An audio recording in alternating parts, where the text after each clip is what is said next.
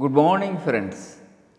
A butterfly beating its wings in Hong Kong can unleash a storm in New York.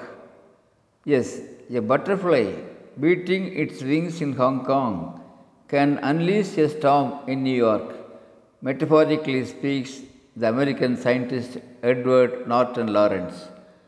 This theory is applied in almost all fields of life, even in weather forecasting. Butterfly effect explains that any change, no matter how small, ends up completely due to a process of amplification. In general, what happens to us affects others, which in turn affects still others and others. The smallest step can change the entire course of life completely. Theory of chaos also speaks the same in a different angle. Expect the unexpected is a message of the theory of chaos. Butterfly effect is both positive and negative. What we do now may be totally different and unique when we do the same next time.